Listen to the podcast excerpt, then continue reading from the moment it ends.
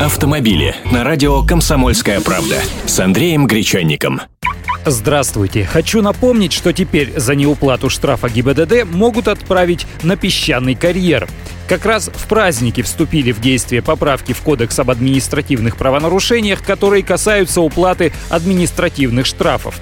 С одной стороны, они вводят 60-дневный срок, в течение которого нарушители правил дорожного движения должны оплатить штраф. Ранее был 30-дневный плюс 10 дней, которые даются на обжалование выписанного штрафа.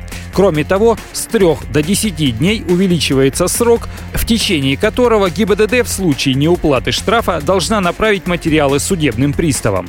Такое увеличение сроков уплаты связано с тем, что сейчас половина наказаний производится на основании данных видеофиксации, и штрафные квитанции приходят автовладельцам по почте. На это время требуется.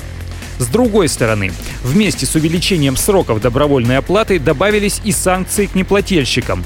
Помимо прежней угрозы схлопотать двукратное увеличение суммы штрафа, риска получить 15 суток административного ареста или не выехать за рубеж, вводится новая форма наказания – обязательные работы на срок до 50 суток.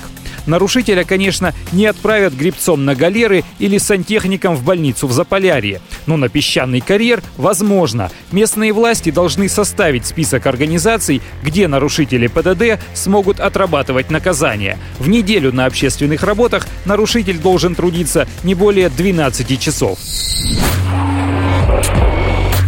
Автомобили с Андреем Гречанником.